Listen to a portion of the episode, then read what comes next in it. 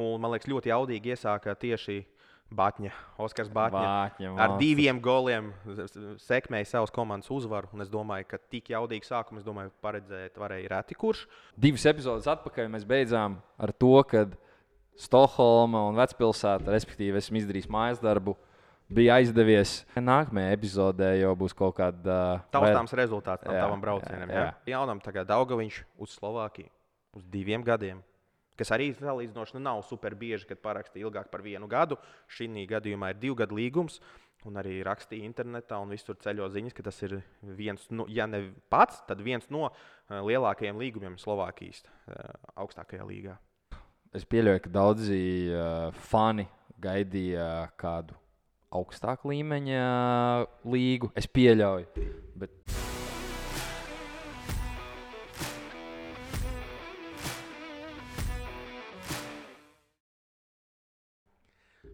skatītāji un klausītāji, sveiciens atkal jūsu ausīs un acīs. Esam mēs atpakaļ pie jums, kā parasti, uh, Ripa vārtos. Kā Rojas! un Dāvis. Tā Kā, bet, uh, es esmu Rojas, tas ir Dāvis. Uh, nu, ko sezonas ir oficiāli vis, praktiski gandrīz visur izņemot otru pusi okeānam sākušās. Un es domāju, ka mums ir arī šodien ko interesantu apspriest, aprunāties. Tāpēc uh, es domāju, nav ko īsti kavēties. Kad es tev pastāstīšu interesantu faktu, es vakar gatavojos mūsu pārraidēji, mūsu ierakstam, un es trīs reizes pārtaisīju uh, savus pierakstus, savus uh, notiņus.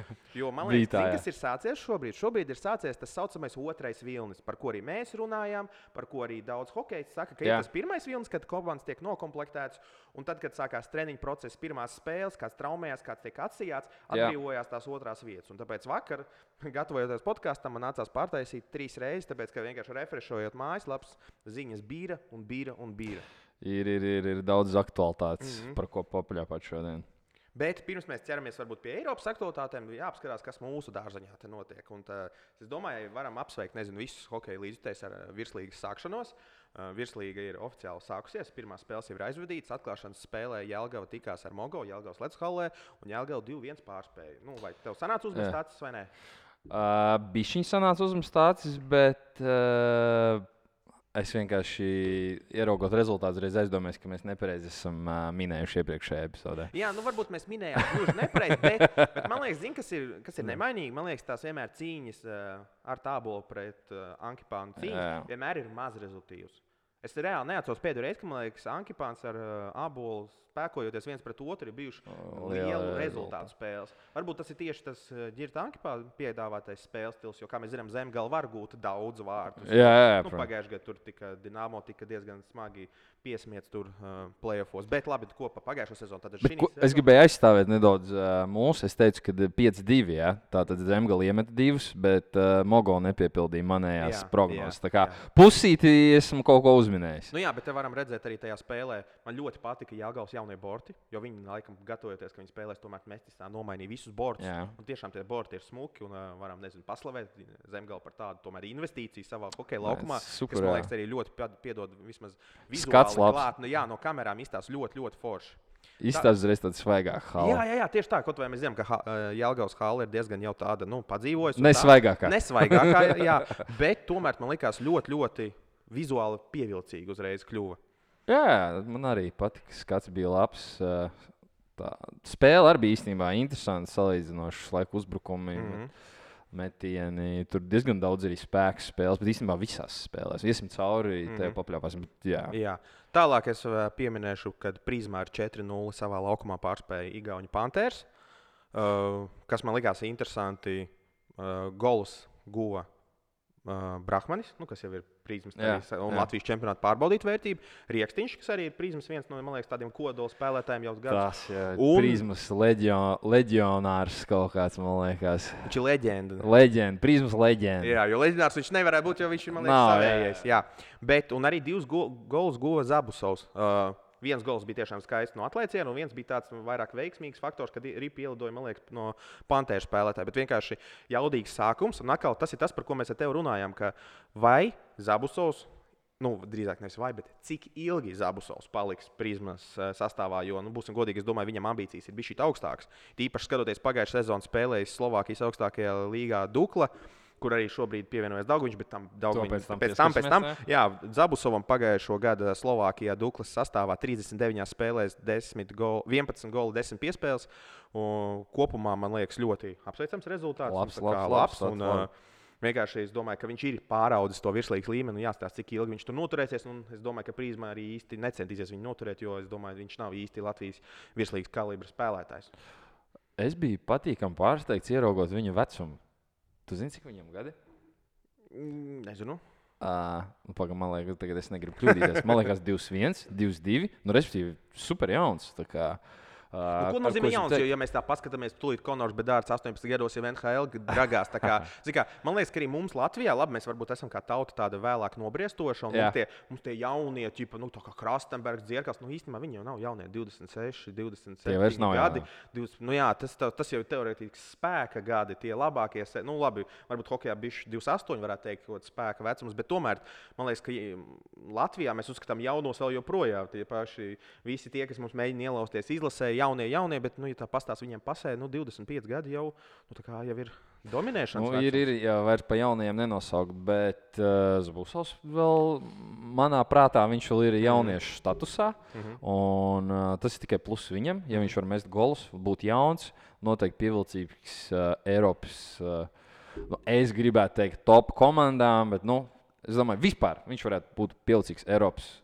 komandām. Mm -hmm. Jauns, met golus, ātrs, nav traumatisks. Uh, super. Nu, protams, eh, man vismaz paskatoties uz to pagājušā gada statistiku, Duklas sastāvā 55 punkti, ne 55 soda minūtes. Tad punkti viņam ir 21 un uh, rezultāts plus-mínus koeficients plus 6, kas arī man liekas ir tīri normāli.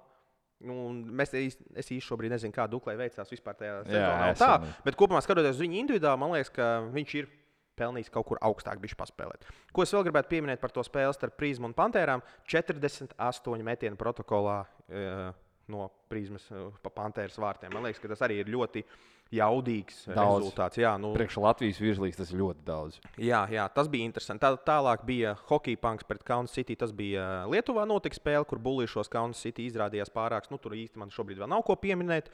Un tad vakar, sanāk, šodien mēs ierakstām 14. septembrī, vakar 13. Mm. Uh, Kurbats ar 3-1 pārspēja atkal Pantērs. Kā Nu, es biju gaidījis, ka tur būs lielāks rezultāts. Es skatījos to spēli, nu, kur, bet, protams, tur uh, kontrolēja vairāk mm -hmm. to spēli savās rokās. Bet, jā, 3-1. Jā, interesanti ir tas, ka nu, tagad mēs domāsim, ja Prīsma sameta četrus un kurbas tikai trīs un vēl viens ielaida. Bet es domāju, pirmkārt, tā ir pirmā spēle, pie tam izbraukums ar autobusu uz Tallinu. Tomēr arī kaut kādā ziņā, es domāju, tas atstāja kaut kādu nogurumu. nogurumu. Tomēr Pantērs jau to pirmo testu jau, jau bija nu, nu, nospēlējuši un pārbaudījušies, un varbūt zināja jau vairāk, ko sagaidīt. Tādā ziņā, nu, paskatīsimies, jo man liekas, ka jā, ir pieminēšanas vērts ir tas, ka šo sestdienu, sanāk, tas ir 16. Jā, Um, Tūlīt atvēršu pastu, man ir pierakstīts. Uh, 16. pulkstenis, 7. kurbats pret prizmu spēkosies savā starpā. Kurbats Latvijas halē. Es domāju, tā būtu interesanta spēle. Uh, Darbie skatītāji, klausītāji, es do, iesaku tiešām apmeklēt, uh, jo Kurbas Latvijas halē vienmēr atmosfēra ir forša. Zinot to, ka viņiem vēl ir savs fanu klubs, kurš arī nāk un uztaisa atmosfēru. kā mēs esam runājuši jau visas iepriekšējās epizodes, tu precīzāk. Jā, nu, mēs normāli viņi- pumpējam riepas kurbadam. Nu, jā, jā, ka viņi māca reklamēt, ka š- es pieļauju, ka tur arī būs kaut kāds šoviņš, gan jau būs Nu, interesanti. sezonas atklāšana gan jau tur būs ko redzēt, tāpēc, jā, mīļie klausītāji, skatītāji, atkārtošos 16. septembris, tā ir sestdiena, pulkstenis 7. vakarā. Uh, Kurbats Latvijas halē, tas ir turpat Rumbulā, netālu no Rīgas. Nu, pat praktiski vēl Rīgā, Jā. laikam to varētu nosaukt. Es domāju, ka, ja ir laiks un iespēja, ie- tiešām apmeklējiet to spēli, jo es domāju, tas būs interesanti, jo paskatīsimies, jo nu, prizma iesāk diezgan jaudīgi. Um, es domāju, kurbadam arī mēķi ir tie augstākie, un tāpēc būs interesanti paskatīties, jo, ja prizma uzvarēs, Nu, pieņemsim. Jā, Tikai pamodelēsim situāciju. Tu pats teici, ka prizma parasti skatās, kā tā sezona aiziet. Pro, jā, un pēc tam taustās, tikai jā. nu, taustās, un pēc tam tikai nolemj, vai mēs šogad kāpāsim tā, vai jā. Attīstīsim jaunos un dosim jauniem iespējas. Nu, ko domā, ja prizma 4-0 Panthers izdosies varbūt pārspēt kurbadu, vai varēs teikt, ka sezona ir iesākta labi un ir jēga pacīnīties? Es domāju, ka jā, es, viņam ir pievienojies uh, pujas. Es zinu, ka viņi vēl uh, veic pārunas ar vēl labiem spēlētājiem Latvijā, zināmiem, kas ir uh, iepriekš spēlējuši arī Rīgas dīnāmo, nu, protams, pagājušajā gadā Latvijas virslīgā. Tā kā, ja tie pievienosies, tad uh, visu cieņu. Viņiem būs īstenībā foršs sastāvs uz papīra. Mhm. Protams, ka uh, pastāv iespēja, ka kāds varētu aizbraukt prom uh, nezinu, uz Franciju, spēlēt Mhm. vai kur tālāk. Bet uh, manā skatījumā prizmā ir uh, visas iespējas aizķerties. Uh, nu, Plēfā viņiem noteikti vajadzētu spēlēt. Un vajadzētu arī tikt augstāk. Es domāju, ka viņiem vajadzētu arī bišķīt pamaisīt gaisu tur, Mogo zemlē. Ne visas sezonas garumā, bet kādā spēlē noteikti. Nu, jā, nu, mēs domājam, ka prizma ir uz pozitīvu trendu. Kā, ja, ja tās būtu akcijas vai kaut kas tāds, tad mēs šobrīd pirktu, kamēr vēl ir sezonas Jā. sākums, jo jūtam, ka ies uz augšu. Ja? Labi, vakar gatavoties Es arī. citu, uh, sorry, tev pārāds. Nu, tavs prognozīts vienkārši. Man patīk prognozēt Jā. uh, par uh, kurbadu prizmu. Nu, uzvarētāju rezultātu. Man ļoti, ļoti interesē. Es, es, es, es, īstenībā centīšos pats apmeklēt to spēli dzīvē, ja nesanāks, jo uh, man jau ir sarunāts arī apmeklēt Rīgas derbiju futbolā tajā pašā Ah, ok. ah, datumā. Tā kā es centīšos paspēt, uh, redzēsim, sanāks, nesanāks. Bet, uh, ja mēs runājam par to spēli, nu, man ir ļoti grūti pro prognozēt. Man liekas, ka spēle varētu būt rezultatīva. Es nezinu, kāpēc. Man tā pēc Zemgājas un Mogo spēles, kur bija maz 2-1, Jā. kas īstenībā kaut kāds futbola rezultāts dienas beigās, man liekas, ka hokeja ir pienācīgi jābūt goliem, nu, tādiem notikumiem. Tāpēc es domāju, ka varētu būt uh, 3, 2, varbūt, varbūt nu, kaut kā tā. Nu, Jāskatās, jāskatās, jo tomēr tās prizmas pieredzējušie Bērziņš, Brahmanis, uh, Rieksniņš un tā kompānija ir jau sen, cik ilgi spēlē kopā, un tomēr kaut kādā ziņā man patīk. Bet kurbadam vienkārši, man liekas, tas sastāv dziļums. Kaut kādā ziņā tā, tā uzvārdu daudzums, tie piesaistītie Jā. spēlētāji. Un, bet kurbadam atkal, kā mēs runājam, vārds ar līniju, nu, vēl ir nepārbaudīta Latvijas čempionāta līmenī, jo tomēr arī. Uh, Igauni īsti nepārbaudīja. Jā, nu, būsim godīgi, Igauni tur nu, neko īsti nevarēja laikam pārbaudīt, bet tomēr prizmai vārtos ir auziņš, kas arī ir Latvijas Stabils. čempionāta stabila vērtība, tāpēc būs interesanti paskatīties. Un, bet es laikam tomēr beigās atdošu, ka spēle būs skatām. Es saku, spēle būs uh, momentiem bagāta. Es ceru arī goliem bagāta. Es, bet, ja man būtu jāliek savi brīvie līdzekļi Jā. totalizatoru kantorī, tad es teiktu, ka tas būtu kurbats. Ko Ar, ar rezultātu.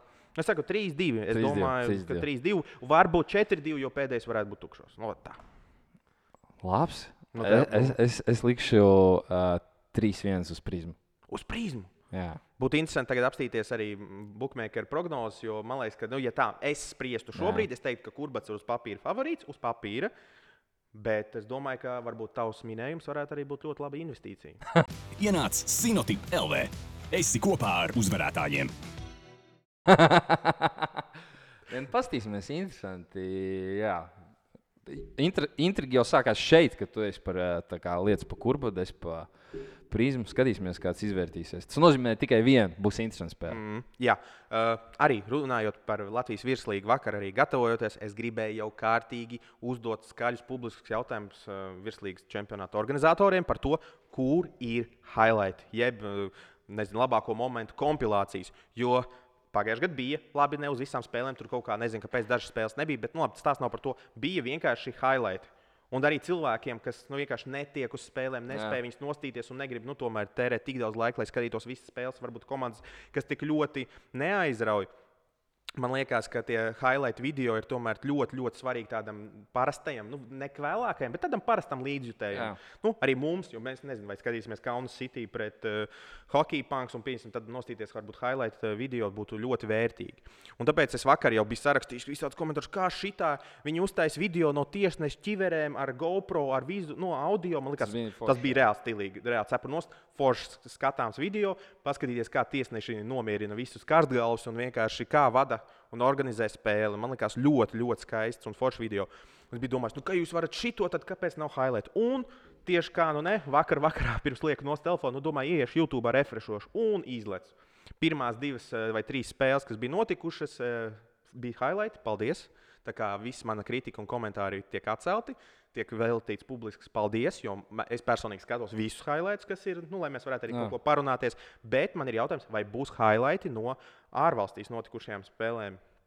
Jo šobrīd highlight bija tikai no Latvijā notikušajām spēlēm, proti, uh, Zemgala ar Mogo un Prīzma ar Pantērām, kas abas notika Latvijā. Vienkārši jautājums, vai vakardienas spēle, kas bija Tallinā, YouTube no kontā tiks. jā.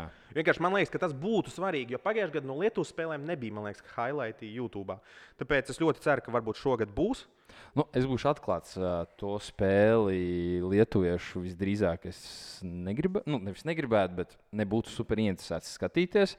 Bet, ja iznāk video highlighti, Nu, Es nostītos. Nu, es, es, es arī nostītos highlights, vienkārši pastīties, kādi tur tie goli vismaz ātri uzmest acis arēnai, ātri uzmest. Nu, pastīties vienkārši, jo bieži vien tie highlights arī kaut kādā ziņā, labi, varbūt piemāna, bet tajā pašā laikā parāda bija šī spēles gaita, kaut kādas momentiņas, kaut kādas Jā. varbūt situācijas, kas līdz galam nesanāca, bet tomēr bija interesanti. Un es tā kā, tāpēc, jā, paldies. Uh, Virslīgas čempionāta organizatoriem par highlight ir. Jā. Paldies, ka viņi top un arī ticu, ka būs arī pārējām spēlēm, jo tas ir ļoti vajadzīgs arī tādiem līdzjutējiem kā mums. Es domāju, vienkārši ieinteresēt kādu, kurš netiek. manuprāt, ieteikums tikai no mūsu puses, ka tie highlighti varētu iznākt ātrāk. Jo paiet trīs nu, dienas, tagad mēs jau aizmirstam. Jau. dienas sanāca no pirmās spēles, ja es pareizi atceros. Uh, nu, varbūt, varbūt. Tas ir pa daudz. Nu, Nu, mēs gribētu, jā, ātrāk, bet uh, labāk vēlāk nekā nekad arī. tieši tā. Jā, tieši nu tā. labi, e, dodamies tālāk. e, ka Es gatavojos tā bišķīt chronoloģiski tālāk runāt par nākošajām tēmām un arī par tiem e, džekiem, kam nav līgums. Tā kā pirmais manā sarakstā, viņš bija vienkārši tāpēc, ka viņš bija vispirma, pirmais no visiem, bija Buncis. Pārceļās uz Zviedrijas otro līgu no Slovākijas, iepriekš minētās, uz Alsvenska, uz Vasterviks. Pagājušo gadu aizvadīja Nitrā, pēdējos divus gadus aizvadīja Nitrā. Pagājušajā gadā Slovākijas augstākajā līgā 40 spēlēs, 40, 45 spēlēs, 8 goli, 12 uh, piespēles, kopā 20 punkti. Uh, Lietuvas koeficients mīnus 4. Nu, Nu, man liekas, ka pagājušajā gadā Latvieši daudz pārstāvēja Čehijas augstāko līgu. Nu, tad šogad uh, mēs esam pārvākušies uz Alsvensku, Zviedrijas otro pēc spēka līnijas. Man liekas, mēs tur esam pieci džeki, man liekas, latvieši. nu, varētu kaut kā tā būt. Jā. Man liekas, ka tas ir ļoti labi. Manuprāt, tas ir pozitīvi. Kā tev? Tas ir pozitīvi, jo pirms šī podkāsta mēs esam vispār sākuši šo darīt, eh, runāties savā starpā. Es šai līgai īsti nepievēršu uzmanību. Sakarā ar to, ka Lūk, Latviešu bariņš sāk spēlēt tur, es iedziļinos nedaudz. Un, uh, es domāju, ka tā līga nav. Nav slikta. Nav slikta. Būt, es neesmu skatījies tur draudzības spēles, kā viņi spēlē piemēram, pret citām komandām, citu līgu komandām.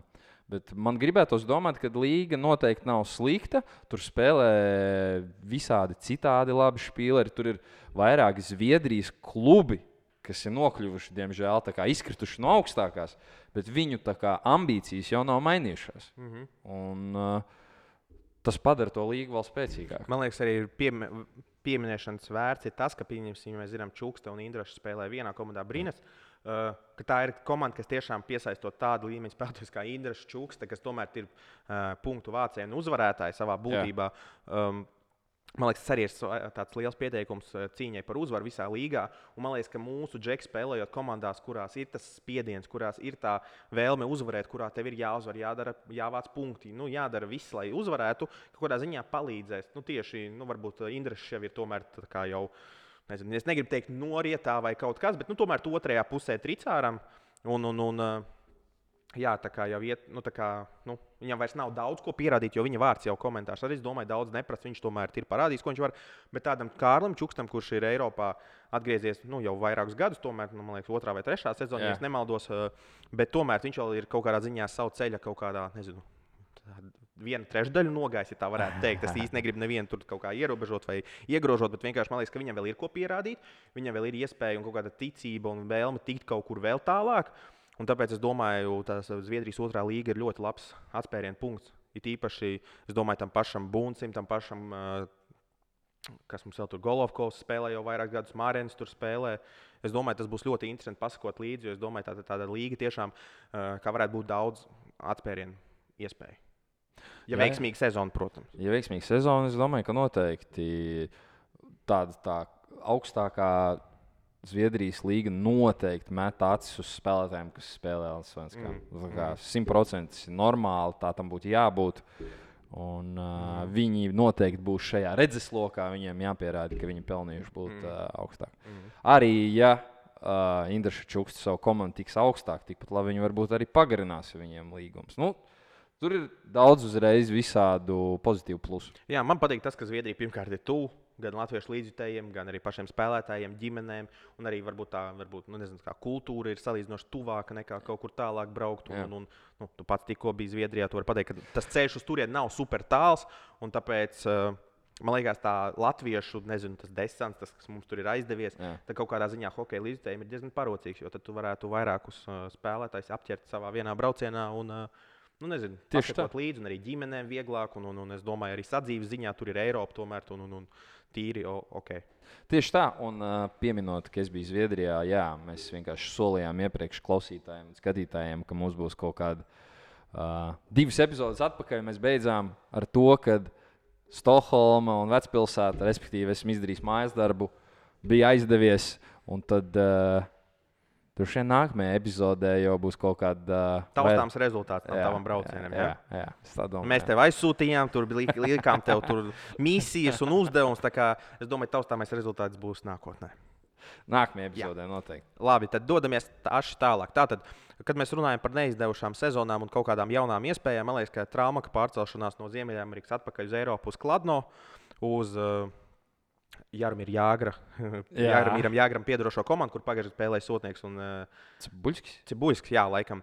Un, un, un, uh, skatoties to, ka tieši Edvardam tā pagājušā sezona nebija tā pati sp- spīdošākā, tikai 28 spēles. Es zinu, ka vajāja traumas, un uh, pēc sezonas tika veikta arī operācija celim. Un, un, Es domāju, ka tā ceļa operācija, nu, ar viņu runājot, viņš man teica, ka tā operācija vairākas komandas ir atbaidījusi. Tā uzticības kredīts varbūt nav bijis tur, kur viņš vēlētos. uh, Piedāvājumi vairāk bija. To uzzināja, ja cits komandas tā. Nu, viņš tas zināja, aizgāja? nu, viņ, tā kā, tā par to operāciju, tā kā viņš pats Instagramā ielika bildi, ka viņam Ā, ir operācija ok. uztaisīta. Un, un, un uh, es domāju, arī tomēr Amerikā tās ziņas par nu, to mm, ceļot pietiekami. Es domāju, ok, un uh, es domāju, arī aģents, nu, jā, ir jābūt godīgam. Ka aģents baigi centās slēpt to. Nu, jo, ja tu nebūsi godīgs pret uh, es domāju, citiem, es labi es nezinu, kā noteikti aģents Jā. spēlīt aiz- aizkadros, bet vienkārši tas nu, bija salīdzinoši publiska informācija. Un, jā, un pēc tās operācijas viņš visu vasaru atlaba. Viss, viss bija it kā labi, bet tās komandas dzirdēju, ka vairākas negribēja uzticēties, uh, nebija pārliecināts, un tāpēc viņš gaidīja mūsu iepriekš pieminēto otro vilni. Jo bija cerība, ka varbūt atpakaļ uz Ziemeļameriku, un tad vai tomēr nē, jo piedāvājumi jau bija visu vasaru, cik es sapratu, bet nu, ne tādi, kas līdz galam apmierināja. Un tagad, cik es zinu, uz Kladno ir parakstīts uh, viens gads, bet ar iespēju pagarināt ar attiecīgu algas pielikumu, bet nu, tur pēc tam pēc apusējas vienošanās ir jānonāk pie kopsaucēja. Kā es arī vēlētos pieminēt, aprunājos arī ar Traumu aizkadrā, sanāca, viņš pats man jautāja, vai, vai es esmu palaidis, vai kaut kur ir zināms, kāpēc ir izskanējuši baumas, ka viņš vasarā ir trenējies ar HS Rīgu. Nu, Kas man likās, nu jā, tas publiski tika izskanējis citās vietnēs. Vienkārši uh, es viņam jautāju, nu, cik patiesa ir tā informācija. Viņš teica, viņš pats nezinot, no kurienes tādas ziņas ir aizgājušas. Viņš nesot bijis uz HS Rīgu kopā trenēties. Varbūt iet runa par viņa jaunāko brāli, kur, kurš arī ir traumaks, uh, bet Ričards. Ok. Uh, Viņam ir, ja nemaldos, kaut kāds 16, 15 gadi. Varbūt, Ok. var, nu, kaut kur viņš ir jauns. Varbūt uh, HS Rīga U18 bāzklubs, varbūt viņš ir aicināts. Varbūt tādā ziņā kaut kur ir aizgājis ziņas, ka Traumaks trenējās ar HS Rīgu. Tāpēc, Nu, nav jau melots. Traumas, Varbūt va- Traumaks trenējās ar Rīgu. Jā, vienkārši. vienkārši. Kurš? kurš no viņiem? Jā, nu, tādā ziņā tas bija tā, ko es vēlējos pateikt, kad es arī aprunājos ar viņu. Izrādījās, ka tā Jā. nebija, ne, nu, tā nebija tā, kā bija minēts publiski. Tālāk dodamies Krastenbergs. Tieši prom no, no š, uh, Zviedrijas otro līgu viņš tieši pamet.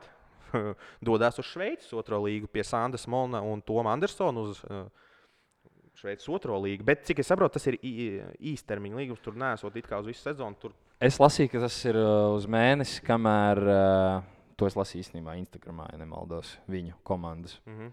Un, uh, tas ir kā trajot līgums, tā kā pierāda sevi visticamāk. Uz mēnesi. Uh, nē, tur viņam ir traumēts tas uh, viens no līderiem, Norvēģis, Oldens, ja nemaldos, uzvārds. Mm -hmm. Un viņš ir ārā tieši uz mēnesi, un, attiecīgi, lai viņu aizvietotu, ir pasaukts uh, Krasnodargs. Nu jā, bet arī savā ziņā tas ir tāds pierāda sevi. Un, nu, mēnesis tev ir laiks, lai atstātu iespēju par sevi. Tieši tā. Es nezinu par leģionāru. Uh, es man problēmas runāt mikrofonā. Vēl mācos. Mm. Uh, respektīvi, es nezinu, kā ir ar leģionāru statusiem tajā Mhm. līgā, bet es pieļauju, ka loģiski būtu, ka viņš ir pilns. Un, attiecīgi, ja Norvēģis atgriežas, tad vienam leģionāram ir jāpazūd. Mm. Nu, ne jāpazūd, bet Es nezinu, kā tas izvērtīsies, un to situāciju neesmu analizējis.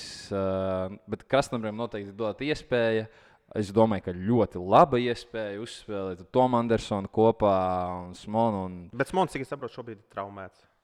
O, nezinu. Jā, nu, man es skatījos, rakstīts bija, ka viņš ir traumēts. Kas man liekas, ir pie, pieminēšanas vērts, ka Toms Andersons izstāsta, ka būs kapteinis. Šveicē kļūt par komandas kapteini, kurā nu, tomēr tu esi sanāk. Labi, laika viņš vairs neskaitās kā leģionārs uz papīra, bet nu, faktiski viņš nav šveicietis vai, vai kāds vietējais. Tomēr būt par kapteini tas arī kaut kādā ziņā ir uzticības kredīts, kaut kādā ziņā nezinu, apbalvojums par ieguldīto darbu pagājušajā gadā, ka viņš tomēr bija rezultātīvākais.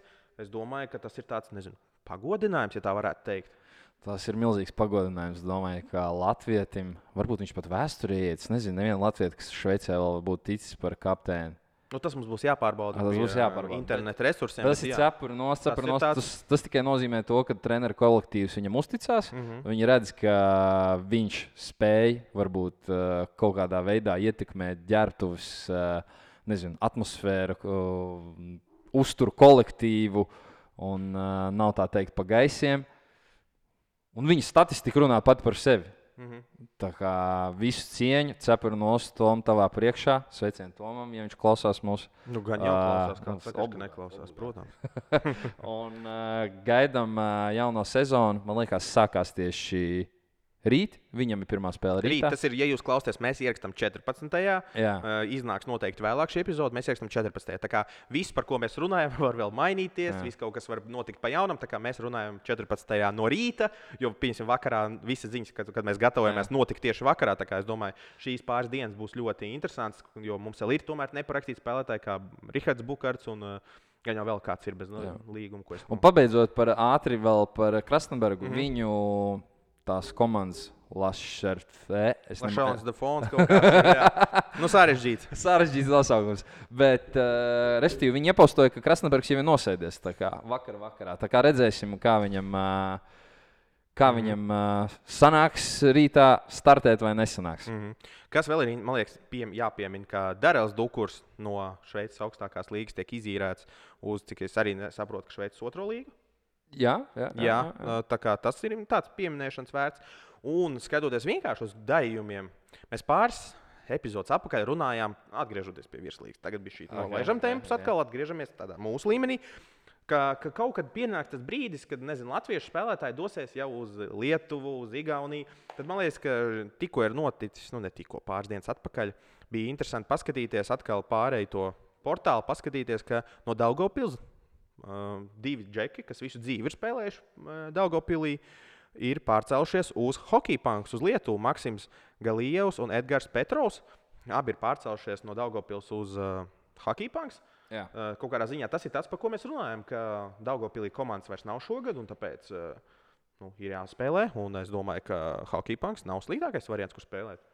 Ziņot, zinot to, ka lietuvieši ir pataustījuši ūdentiņu, te pataustījuši, pavostījuši gaisu, uh, sapratuši, ko vajag. Es domāju, ka mēs redzēsim vēl un vēl cilvēkus, kas uh, sāks staigāt uz kaimiņu valstu Tieši tā, komandām. tieši tā. Es domāju, ka lietuvieši un igauni ļoti respektē mūsu un uh, augstu vērtē mūsu kā latviešu hokeistus. Ja, un, es domāju, viņi ir ieinteresēti tieši ņemt latviešus. Mm. -hmm. Ja viņiem ir uh, vietas sastāvā, protams.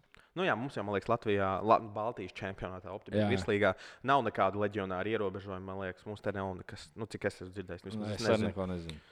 Labi, es domāju, jāpie, jāpieskarās arī vakar, vakarā notikušajām, es domāju, Jā, lielākajām skaļākā- ziņām, jā, kas arī pāršalts un arī bija jāsagatavojas pa jaunam. Tagad Daugaviņš uz Slovākiju uz diviem gadiem. Kas arī salīdzinoši nu, nav super bieži, kad parakstīja ilgāk par vienu gadu. Šī gadījumā ir divu gadu līgums. Un arī rakstīja internetā, un visur ceļo ziņas, ka tas ir viens, no, ja ne pats, tad viens no uh, lielākajiem līgumiem Slovākijas uh, augstākajā līgā. apmaksātākiem. Jā, bet, uh, zin kā, nu, es pieļauju, ka daudzi fani gaidīja kādu augstāku līmeņa līgu. Es pieļauju, bet Slovākijas līga nav metama zemē, un Daugaviņš, pieļauju, pats zina, ko dara. Tā tad finansiāli noteikti izdevīgs līgums. Nu, ja laba, Un- viens no labākajiem, ja ne pats labākais Jā. Jā. līgā, tad jau esot, nu, tomēr tā, nu, ir to vērts. es Domāju, jo viņš jau arī savā, zi savā ziņā dzīvē daudz ko ir pierādījis. Es domāju, arī kaut kādus komentārus teorētiski nevajadzētu prasīt. Nu, kā kas tas ir, jo tomēr arī gan atverot viņa CV, tur ir diezgan liels saraksts un daudz punktu. it Īpaši pagājušo gadu. Dēļ līgā, kas ir Vācijas augstākā līgā, 55 spēlēs, 21 gols, 28 piespēles, 49 punkti. Nu, es domāju, ka tas ir ļoti, Tas ļoti, ir ļoti labi. Tāpat tās arī KHL pēdējās sezonās. Viņš tur eh, bombardēja, man liekas. Nu, jā, jā, tāpēc es saku, nu, izstāsta, ka pulveris vēl ir sauss, viss vēl notiekās. Un, uh, es domāju, nu, ka šogad arī jābūt ražīgam, tomēr t, punktu nezinu, veikumam, ražai. Būs, būs, būs. Un- būs. Jo es domāju, ka pulveris ir pietiekami sauss. Es domāju, ja mēs runājam par to līgu, ka varbūt drusciņš, drusciņš līmenis, laikam nav tas top Eiropas līmenis, bet nu, varbūt arī kaut kādā ziņā uh, līga, kas mēģina ar šādu veidu, nezinu, free agent piesaistīšanu, mēģina kaut kā savu reputāciju, savu publisko tēlu, ka līga var piesaistīt augsta līmeņa spēlētājs, kā Daugaviņš, un arī samaksāt nu, pietiekami uh, ievērības cienīgu atalgojumu, lai motivētu viņu piedalīties Slovākijas čempionātā. Es domāju, līgai tas ir uh, super forša reklāma. Kā tu domā? Tagad tas mēs tīri spekulējam. Jā. Viņš parakstīja uz diviem gadiem. Jā. Gan jau viņam bija viena gada līgums arī kaut kādās, nezinu, gan jau Vācijā, turpat vai kaut kādā, nu, kaut kur citur, bet viena gada. Un es domāju, ka, nu, es personīgi domāju, ka kaut kādā ziņā Jā. tas divu gadu līgums arī rada to drošību. Kaut kāds, tā kā, teiksim, garantētās summas, es pieļauju, ka tur ir. Jā. Un arī tādā vecumā, zinot arī traumas un vispārējo, divu gadu līgums ir kaut kādā ziņā drošība. Jā, jā, jā, tā ir drošība. Un, uh, nu, es domāju, ka visiem ir skaidrs, ka uh, Daugaviņas sezonas tiek skaitīts pēdējās. Nu, cik viņš tur spēlē? Nu, ne jau līdz 60 gadiem, vai ne? Nē, nu, mēs Un, cerēsim, ka ā. viņš jau pāris sezonas mums sniegs uh, optibet virslīgā.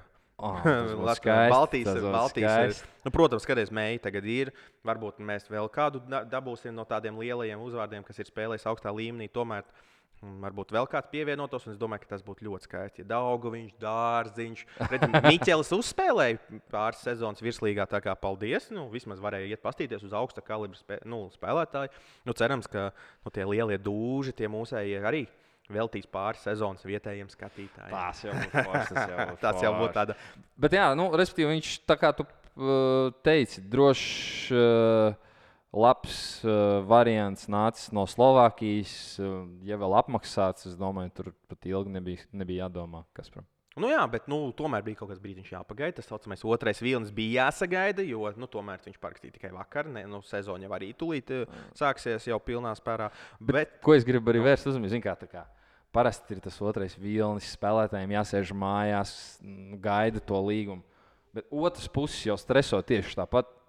Visas komandas jau streso tieši tāpat. nu, jā, bet jāatcerās arī to, ka izskanēja ziņas, ka Daugaviņš ir satraumējies vasaras uh, treniņu procesā, ar kurbadu kopā trenētos, esot ieplēsis muskuli. Jā. Un es domāju, ka tas arī bija šī patraucēja, varbūt tajā pirmajā vilnī, ja mēs runājam par viļņiem, tad tajā pirmajā Ok. okay. vilnī ielikt. Es domāju, ka varbūt kaut kādā ziņā tas arī bija kaut kāds mazais, nezinu. Nu, nu, nezinu, neusticēšanās, varbūt bija šī nogaidīt, paskatīties, mm. un kaut kādas nezinu, garantijas, vai nezinu, video atsūtīt, kā tu tur slido, vai vēl kaut ko. Es nezinu, bet uh, vienkārši es domāju, arī tās traumas, tomēr uh, rēķinot to, ka tomēr uh, Krievijas okupantu līgas visas tās durvis ir ciet. Nu, Loģiski domājošiem cilvēkiem un kaut kādā ziņā uh, cilvēkiem, kas neskrien pakaļ tikai naudai, kaut kādas arī morālais kompass strādā. Tāpēc Uh, man liekas, ļoti daudz vairāk leģionāru un cilvēku, kas būtu devušies tur nu, parastos Jā. apstākļos, tad šobrīd uh, ir Eiropā, kas attiecīgi arī to tirgu bišķīt uh, apgrūtina. Jā. Un rēķinām to, ka nesenīt mums bija Covid, tad mums bija enerģētikas krīze sakarā ar Krievijas iebrukumu Ukrajinā. Tāpēc uh, man liekas, ka um, tā, tās vietiņas ir tik, cik viņas ir. Es tāpēc priecājos par tādu Slovākiju, kas rada tās jaunas vietas, kaut kādu interesi par sevi izrāda. Un arī parādās vēl viena potenciāli spēcīga līga, kas var piesaistīt augstu līmeņa spēlētājus un arī viņiem samaksāt. Tāpēc es esmu ļoti priecīgs, ka tomēr Slovākija attīstās. Un, ja man te jāuzdod Dēļ līga vai Slovākijas līmenī, man liekas, ka šobrīd vēl joprojām Vācija ir pišķīt priekšā. Vācija ir uh, bijusi priekšā. Mm. -hmm. Es tā domāju, ka viņi varbūt. ir- Es pat neesmu salīdzinājis, godīgi sakot, kā tur ir komandas skaitu un tā Mhm. tālāk, bet Vācija vienmēr bija sakārtotāka. Mm -hmm. Ir diemžēl dzirdēti. Pēdējā laikā nē, bet kad Slovākijā neizmaksā algas pēdējās Mhm. un tā tālāk, Vācijā nekad mūžā nekas tāds mm -hmm. nav bijis. Okay. Uh, bet pieminot uh, Daugaviņu traumu, uh, gribu klausītājiem teikt, ka tas ir galā. Respektīvi, mēs jau slidojam kopā, mēs bijām šonadēļ uz ledus. Ja nemaldos, viņš jau pagājušajā nedēļā bija. Viņš trenējās pilnā sparā un uh, būs gan jau kaut kāda. Būs viss kārtībā. Jā, jā, jā. Dāvis publiskajā telpā palaiž ziņas, ka Daugaviņam būs ļoti laba sezona. Viņš ir gatavs. Viņš ir vesels. Viņš ir vesels, un Dāvis ir parūpējies par viņa sagatavošanos jaunajai sezonai. Un tas, tas šis bija spiediens. Jā, bet labi. Pēdējā ziņa, kur es gribu pieskarties, eh, šodien 14. vakar 13. sākās arī I- Somijas eh, augstākā līga. Un, man liekas, ļoti jaudīgi iesāka tieši Batņa, Oskars Batņa. Vāķņa, Ar diviem goliem sekmēja savas komandas uzvaru. un Es domāju, ka tik jaudīgu sākumu es domāju, paredzēt varēja reti kurš. Un es domāju, ka Batņi, no, jo būsim godīgi, mēs no viņa negaidām daudz Jā. punktus un vārdus. Viņš ir cita veida spēlētājs, bet esmu ļoti pārsteigts un priecīgs, ka rekur viss notiekās. Un viņš jau ir otro gadu tur, ja nemaldos. Vai otru, Jā, divus jā, jā. pusi viņš tur nav. Jau. Nu, labi, Varētu- svarīgi, viņš, svarīgi, jā. jā, viņš ir vairāk par diviem gadiem jau tur. Un savā ziņā viņš arī savu vārdu jau, jau, piesaka Somijas čempionātā, Somijas jā, čempionā, jā. Jā, līmenī. un Tomēr viņš ir kaut kāda arī vērtība, kas jau sevi arī mēģina sev pozicionēt kā stabilu vērtību. Un uh, tie divi goli noteikti nāks par labu. Nē, monstrs cepura nost. ā, No viņa nebija gaidīts. Foršs pārsteigums. Iesākt sezonu. Var, es nezinu, kā vēl labāk iesākt sezonu. Jā, es tieši paskatījos, es paskatījos uz tiem goliem. Man liekas, ļoti arī labi goli. Nebija tur kaut kāds, teiksim, tas tā saucamās haļavas vai kaut kāda. Jā. Nu, tur tiešām man liekas ļoti meistarīgi. Meistarīgi viss sanāca. Tāpēc, uh, tāpēc uh, jā, apsveicam viņu, turēsim īkšķus par viņu. Un es domāju, jāsaka arī paldies, dārgie skatītāji, ka tik ilgi esat. Es vēl gribu pieminēt ātri mini informācijai. Tas arī bija jau, man liekas, sporta centrā raksts un tā tālāk. Bet uh, Dzirkals uh, atzīmējās Champions League ar mm -hmm. trīs goliem četrās spēlēs. Man liekas, ļoti labi. Tas ir ļoti apsveicami. Un ir tās nebija draudzības Tas spēles. ir Champions League. Tas Tā jau Champions tas nosaukums Champions League. Jā. Tas jau kaut ko par sevi pasaka, un tas ir arī kaut kāds brands. Tomēr. Jā, tā nav testēšanās. Tur Tā nav nav draudzības spēle, tā nav vairs kāda, kurš nav pieteicis labāko spēlētāju savā ziņā. Uh, visu cieņu. Tas ir Jā. Diezgan uh, apsveicami. Es domāju, ka Dzirkals arī vienkārši pierāda sevi to, ka viņš ir skorers, viņš ir punktu mašīna, viņš ir nezinu, augstāko Jā. maiņu spēlētājs, kurš ir pelnījis. Nu, spēlēt tur, kur viņš spēlē. Un arī, es domāju, attaisno sevi liktās tās cerības. Jo tomēr pārceļoties no Čehijas, Čehijā pagājušajā gadā spēlēja. Ja? Nu, no Čehijas uz Zviedrijas augstāko līgu. Tas ir tāds, es domāju, labs karjeras solis. Es domāju, re, kur viņš arī pierāda to, ka uh, uz viņa liktās cerības attaisnojās kaut kādā ziņā. Cerēsim, ka viņš spēs noturēt to formu. Jā. Tāpat kā mēs turam formu par šo raidījumu, mēs jau redzam visu aizkadrā, ka mums tiek teikts, tā esam ciet šo bodīti. Tā kā mīļie skatītāji atgādina šo, šo nedēļu. 16. septembrī, 2007. kurbats pret pīzmu. Kurbats ledus hallē, es domāju, ļoti interesants. Nezinu, nezinu ne- gluži ne derbijas, bet vienkārši ļoti jaudīgs pirmās sezonas sākuma spēļu, viens no tādiem dueļiem. Jā. Tāpēc es saku jums šodien paldies, ka noklausījāties. Sekojam līdzi arī, man liekas, šodien sākās Šveices čempionāts. Man liekas, sākās arī Zviedrijas dzirkalmi pirmā spēlē, nemaldos rītā. Mm. -hmm. Tā kā sekojam līdzi arī latviešiem Eiropā. Un uh, tiekamies gan jau pēc nedēļas. Jā, nu, ja jūs klausāties mūsu vēl šobrīd, liekat sirsniņus, liekat laikus, uh, spiežat Obligāti. uh, kaut Obligāti. subscribējat un jā, no, atstājiet kaut kādu ziņu pozitīvu. Tāpēc, ja jūs tik ilgi jau klausāties, jums nesat vienaldzīgi par hokeju, par to mēs jums sakam arī paldies. Paldies, ka klausījāties, paldies, ka skatījāties. Nu, čau! Lielas paldies! Sinotīpa ripa vārtos!